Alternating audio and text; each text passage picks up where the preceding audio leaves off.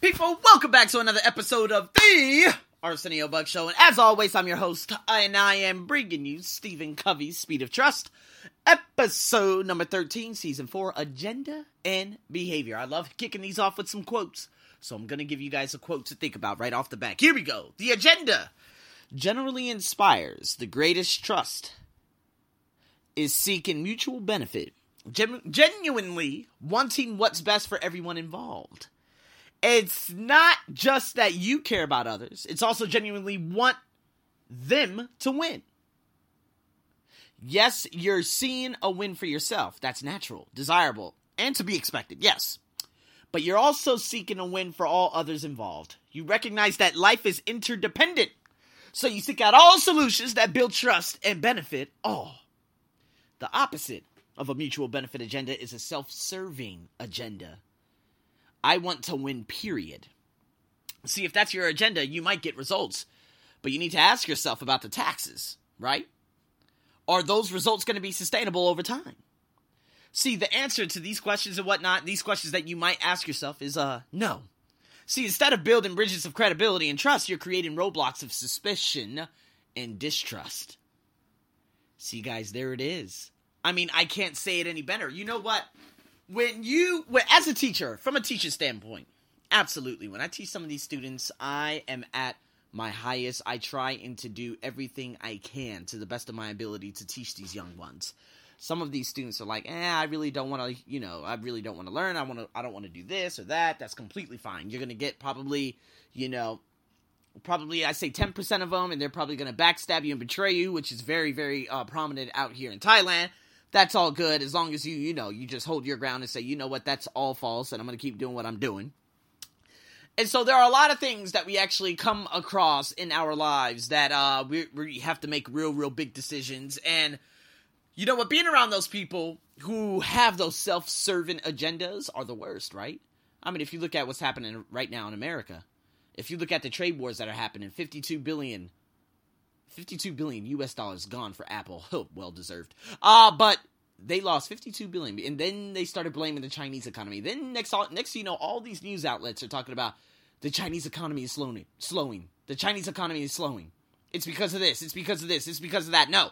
It's because of one individual saying that, you know what? Hey, you know, I'm to do this. I'm to do that. We're, you know, this is bad. This is bad. And next, you know, it created a trade war. And then now they're saying, oh, well, you know what? China, they don't have enough money. Oh, bullshit. China has all the money. They're the superpower now. They don't have a slowing economy. You guys are just trying to put the fear in individuals saying that they have a slow economy. See, these are people with hidden agendas, people. These are people with self-serving agendas. And you know what those self-serving agendas, they also of course they they live out there on Wall Street. And for those people to live out there on Wall Street, that's exactly what happened with the whole financial crisis. It was like, you know, they were just throwing in money into different hot pots. They were they were actually like tossing this nasty hot potato around for such a long time and then it just went cancerous and then it just took out everything and the systems in everything see those are people with self-serving agendas they're in for the win-win for the now if you watch that movie that was you know predicated on the financial crisis back in 2008 you're going to understand that hey you know what banks and this and that a lot of people got greedy and a lot of people lost all their goddamn 401ks and everything people are scared to invest anymore some people say, "Oh, well, you know what? You can, you can, you can," and you know what? It's probably all again self-serving, or yeah, yeah, basically a self-serving agenda. See, instead of building bridges of credibility and trust, guys, you need to. Uh, I mean, yep, not instead, but that's what you should be building. But instead, a lot of people they build that suspicion and distrust. It's like that last boss. Remember the first time I came back from America two years ago and he was like, "Oh, there he is. How you doing?" He's like 600 million years old, and you know, he was like, "Hey, how you doing?" You know, he was like one of those people who were just so straightforward. He was very, very nice, and the next thing you know, things just start falling apart. And it's funny because he said, "Oh, you know what? You you you you you write how you speak," and I'm like, "Okay, what does that mean?" He's like, it, it, "You know, it means what it means. Yeah, I write like I speak. So, so you want me to write what academic?"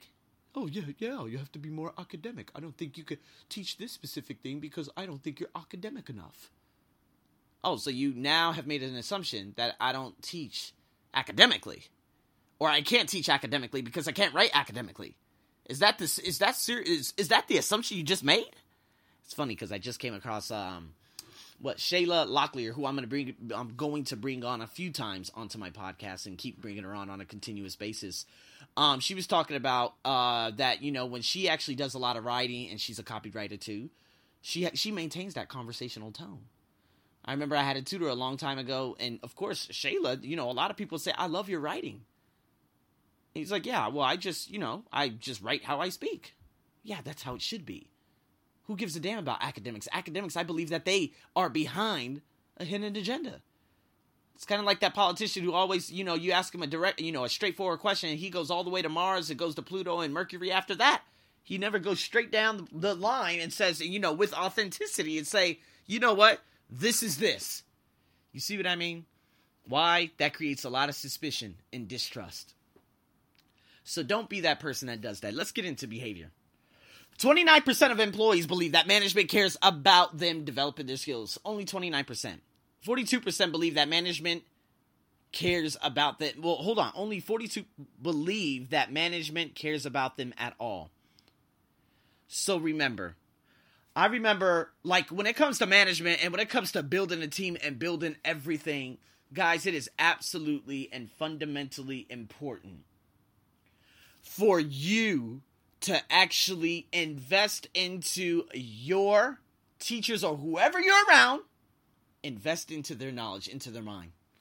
What do I mean by that? Well, you know what? Back, uh, what was it? I joined the company 2014, New Education World. And I remember in 2015, we had a meeting where everyone just pointed fingers, all these guys over between 50 and 100 years old, pointing fingers saying this and that and this and that. I'm not getting work because of this. And they ended up snowballing the hell out of me, too. Uh, but yeah, so many different occurrences had uh, you know had happened at that time. And I remember for those for those four years, well, yeah, yeah, technically, well, I would have to say three and a half years I was there.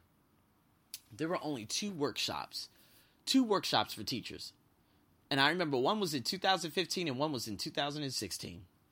One was to teach IELTS, and so you had this guy named Paul. He was one of the most disgusting. Oh my god. You guys already know. Anyways, he was a guy who literally, eh, for one hour, he didn't even teach us a goddamn thing as teachers. He wasn't a teacher trainer. And if he was a teacher trainer, that was actually one of the worst teacher trainings I've ever seen in my teacher training life. And he sat there and he did this and that. I remember when I went home, I was like, well, what was the purpose from that? There were no actionable steps. There was nothing to go over at the end. There were no follow ups. There was nothing. I mean, you bring this guy that was apparently an IELTS examiner into the classroom and we go over this passage and here he is just blaming Thai students. Oh, Thai students don't really do this. No, they do this and they do this and they just make a mockery out of him. I'm like, dude, seriously? And you guys kept him around for this amount of years? He ended up trying to sack this goddamn company for about six, what, six to ten thousand U.S. dollars because they don't want to uh, hire his sorry ass anymore. Oh my god. And you know what? After that, they brought another guy in to try to teach SAT. Again, no actionable steps. There was nothing behind it. There were no there, there were no secrets behind learning that guy, or you know, behind learning what he was actually teaching. At the end, he didn't say, "Okay, actionable steps. This is what we need to do. If you could do this, you start here. This is what I did. This is what I did. You know, we could do a follow up. Here's my email. In one week's time, there was nothing. These guys don't know what the hell they're doing. They're not trainers. They're not teachers. They're just people who came here to marry a woman. And so, guys, again, I'm working at a company right now where these classrooms have the most. The, this guy is making a ridiculous amount of money. He is straight up. He has seven to eight branches, making a shitload of money. You know what? Goddamn place is infested with cockroaches. Place has writing on the walls. There are no interactive whiteboards. There are there's nothing. There's just one whiteboard and two markers to every room. The radios are from the 1950s. He doesn't want to invest in radios, a computer, or anything for the rooms, and he doesn't invest in the help of the teachers. He doesn't say, "Hey, you know what, Arsenio? I see that you can teach IELTS very well. Can we teach? Can we create a workshop? I'll pay you this amount to teach these teachers because I want every teacher to become very, you know, enabled to teach these types of courses." Nothing. See, man, Management doesn't give a damn. Working in a foreign country. But that doesn't mean anything. Man, I've worked in places where they didn't give a damn either. I remember, boy, I tried getting experience at uh, multiple dental offices out there in Las Vegas. I'd be like, how am I supposed to get experience if you don't employ me? What the hell is going on? They didn't give a damn. Do you think management? What's her name? Brenda Marion. She's the director of everything at the College of Southern Nevada in terms of the dental faculty practice. Was she invested in how we could do this and that? No. It was a couple of people, be, you know, below me and some of my workmates that would say, "Okay, you could do it like this. You do it like this. You could do it like this." They were the real trainers. The head honcho, she didn't do anything. There was no Christmas party. There was no party to give him back. There was no this. There was no that. There was nothing, man. And so, how can you live in an environment like this? However, you can change everything. Now, let me give you an example. I'm teaching at a place right now. Now, this place is originally from Japan, but they have a subsidiary out here in Bangkok. And you know what? In 10 days, these girls are going to go on a, an amazing trip, a holiday, four day holiday to Hokkaido, Japan, the snowfields. And you know what? Who's paying?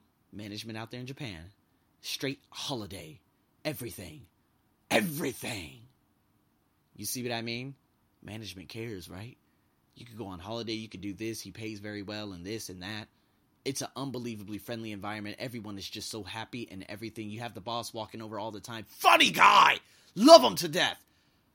It's like a family owned company out here. The next, you know, in Japan, they they you know they said okay well you got yourself a teacher and you know what? I'm just waiting on that phone call to say you know hey japan. I'm sorry japan what did you say? Oh you know what? Well we see that you're teaching some of the staff out there. We were wondering if you could actually set up a workshop a one week workshop out here. We'll be able to show you a couple of things man. I would love for you to teach us some things on leadership. See? There you go. You see what i mean guys? When you are management and you actually give a damn about people Oh man, life, man, life and work becomes much more fascinating. It really does. See, man, these books that I got over here that I was just ranting about last night on last night's podcast, I bought these all by myself. But you know who should really be providing this? The guy over there. But does he give a damn hell? No, he just cares about pockets. And you know what's so funny? If I have 100 100 students, if two complain about me for whatever reason it is, that's the biggest problem in the world. Biggest problem in the world. But you know what? All the 100 that say he's so good, he's so good, he's so good. Do I actually get an email from management saying, "Oh my God, thank you so much, man. You know what? You've been doing a spectacular job. I'm thinking about increasing your wage this, this, much. You know what? I would love for you to come in and see how we could better this company and see how we could become better uh, competitors out there." come on. You want some actionable steps? I'm gonna give you some actionable steps. Bullet point one of two. As an employee, what skills can you further develop to put you in a greater position in the next few months? That's it. If you remember, when I was first teaching out here in these language centers, I didn't even know what four skills were. Oh, you have to teach, uh, what is it, speaking, listening, uh, reading, and writing. I'm like, what the hell? What? He's like, yeah, teach from this book. Book was absolutely atrocious. But after that, I started understanding. I'm like, okay, okay? Okay, so I could teach from here. I could do this. I could do that. Oh, what? What teach TOEIC? What? What is that? I remember I started teaching. I couldn't even explain to them why. But some answers were the answers they were. But now I'm a fucking monster. I'm a beast at it. And people all around the world are listening to me because they're like, damn, this guy's the shit. Excuse my French. But hey, those are the skills that I can develop. All these things that I got over here, man, this is going to develop the living hell out of me. And now, if you're an employer, if you're out there, Japan, I don't know, I don't care where you are. But if you're an employer, what can you implement now that will better your employees and benefit them going ahead in the future? Straight up. That's exactly what I said this entire 15 minutes that I've been doing this podcast. What can you do to further develop your employees' knowledge and make them more valuable in the world today? There it is. There it is. Now, of course, I got a content writer. She's been doing her thing. We're going to be doing a lot. That's why I'm going to be meeting up with her. This might be even a full day's worth and that's why I'm going out there a day before because I'm gonna meet up with her um, out there in Malaysia, and I'm gonna go down everything. But like, you know what? Hey, you know what? Tell me exactly how can I better? How can I better you? How can I? You know, what am I doing? You know, am I doing this for work? You know, should I invest in this? And that's what I want to do. That's ultimately what I want to do. You know, when I start making money and start reinvesting, I'm gonna reinvest in my employee in employees. I'm like, hey, Juan, hey, so what's going on? What what skill do you really want to learn? I want to learn this. Hey, you know what? Got you. Here we go. Boom. The course starts on March the 2nd. Here you go. Oh my God, thank you so much. Yeah, you are absolutely, you absolutely deserve it. That's what I love. I love reinvesting in myself and everyone else around me, and everyone, of course, who I am serving. But what are you doing to reinvest into other people, yourself, your mind, and your company, and everything else you're doing? That's a question you have to ask yourself. So, guys, with that being said, stay tuned for another Stephen Covey podcast. Should be coming up Thursday morning. I might be doing this bad boy five days a week because I just love this book. And with that being said, man, stay tuned for the next one. You got some things you need to handle. I'm your host, Arsenio, as usual. Over and out.